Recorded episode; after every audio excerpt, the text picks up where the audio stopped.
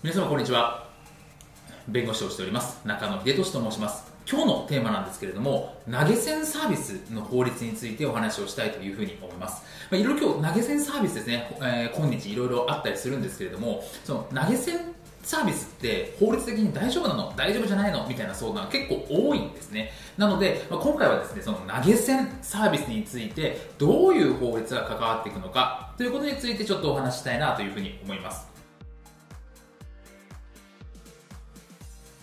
主にですね、問題となるのはこの資金決済法上のこの資金移動業に当たるかどうかという話になるんですね。で、資金移動業何かっていうと、主にはまあ銀行とかですねが、例えばこの振り込みのサービスとかをしてると思うんですけども、あれは銀行法という形で、えー、まあまあまあ許認可があるのでできていると。で、銀行以外の人がですね、ああいうこう資金をこう移動させるみたいなものの場合には、この資金移動業という登録が必要になります。行政に対して審査をして登録をするというのが必要になるんですけれども、なのでこの資金移動業に当たるのか当たらないのか、当たるんだったらですね、登録が必要ですよっていう話になってます。で、資金移動業に当たるかどうかっていう話には、この為替取引に当たるかどうかっていう話なんですね。で、まあ、為替取引に当たるかどうかっていうのはですね、定義があって難しい話になるので、まあ、ちょっと割愛しますけども、簡単に言うと銀行のように A さんからお金を預かって B さんにですね、もうお金をこう送金するみたい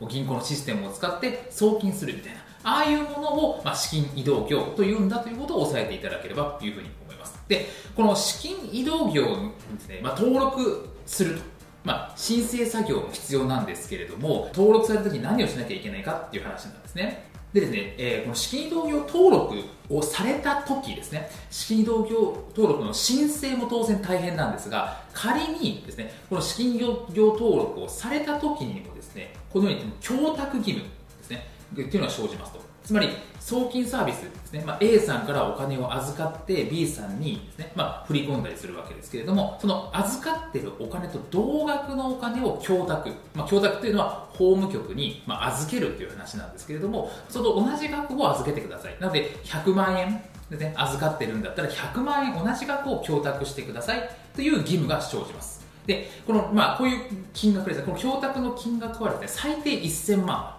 んですね、えー供託しなきゃいけないっていう義務があるので、せんまんは必ず持っていく必要ですし、あとはですね、まあ、本人確認義務といって、で、預かったお金について A さんから預かりましたって言ったら A さんに対して身分証とかそういったものをですね、提示されなきゃいけないっていう義務がありますと。で、本人確認義務っていうのがあるということで、非常に面倒くさいという形があるんですね。なのでこの資金移動業登録、まあ、すればですね、まあ、大手を振ってできるんですけど、面倒くさいということなんで、これを回避しようというスキームもあったりします。で、例えばですね、まあ、収納代行、決済代行、まあ、これ聞いたことあると思うんですけれども、まあ、こういうスキームで、資金移動ではなくて決済代行スキームみたいなものもあったりします。で、これは何かというと、まあ、すごく簡単に言うと、お金を受け取る側の代わりに、まあ、その業者なりが受け取るんですという話になってます。で、細かいことはですね、あの概要欄の方にあのブログの記事を貼っておくので、その収納代行のですね、えー、細かいことについてはそちらを見ていただきたいんですけれども、まあ、お金の流れは変わらないんですけれども、あくまでですね、まあ、中間的にこうお金を預かって渡すだけじゃなくて、受け取る側の代わりに、まあ、受け取ってますよ、収納を代行してるんですよっていう、まあ、そういうスキームが一つあるかなというふうに思います。で、もう一つなんですけれども、まあ、ポイントのやり取りをするっていう形ですね。お金をそのままですね、払うんではなくて、相手に送るんではなくて、ポイントをあらかじめ買ってもらってですね、そのポイントを渡すみたいなやり方ですと。で、これはキャッシュというですね、えー、サービスがあるんですけど、それはこういうやり方をしていて、で、サービス内でポイント使えるポイントを購入してもらって、そのポイントを相手に送りますよっていう、そういう方式もありますと。で、まあ、ポイントを買ってもらうので、ですね、前の動画でも話したの前払い式支払い手段には当たるので、まあ、そこの、まあ、届け出とかは必要になってくるんですけれども、で、まあ、そこをやった。で、あともう一つこの問題点がですね、もらったポイントを現金化ができない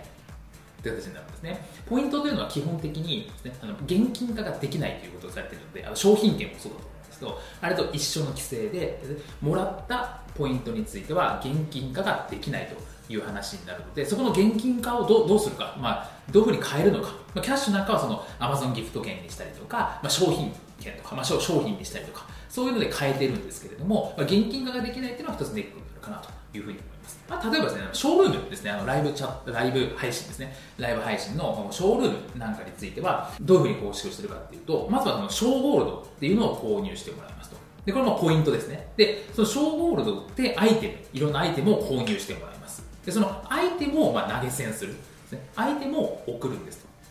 で、じゃあそのライ、ライバーと言われている人たちですね。で、ライバーはですね、そのアイテムとかをお金にするんではなくて、ではなくて、あくまでその、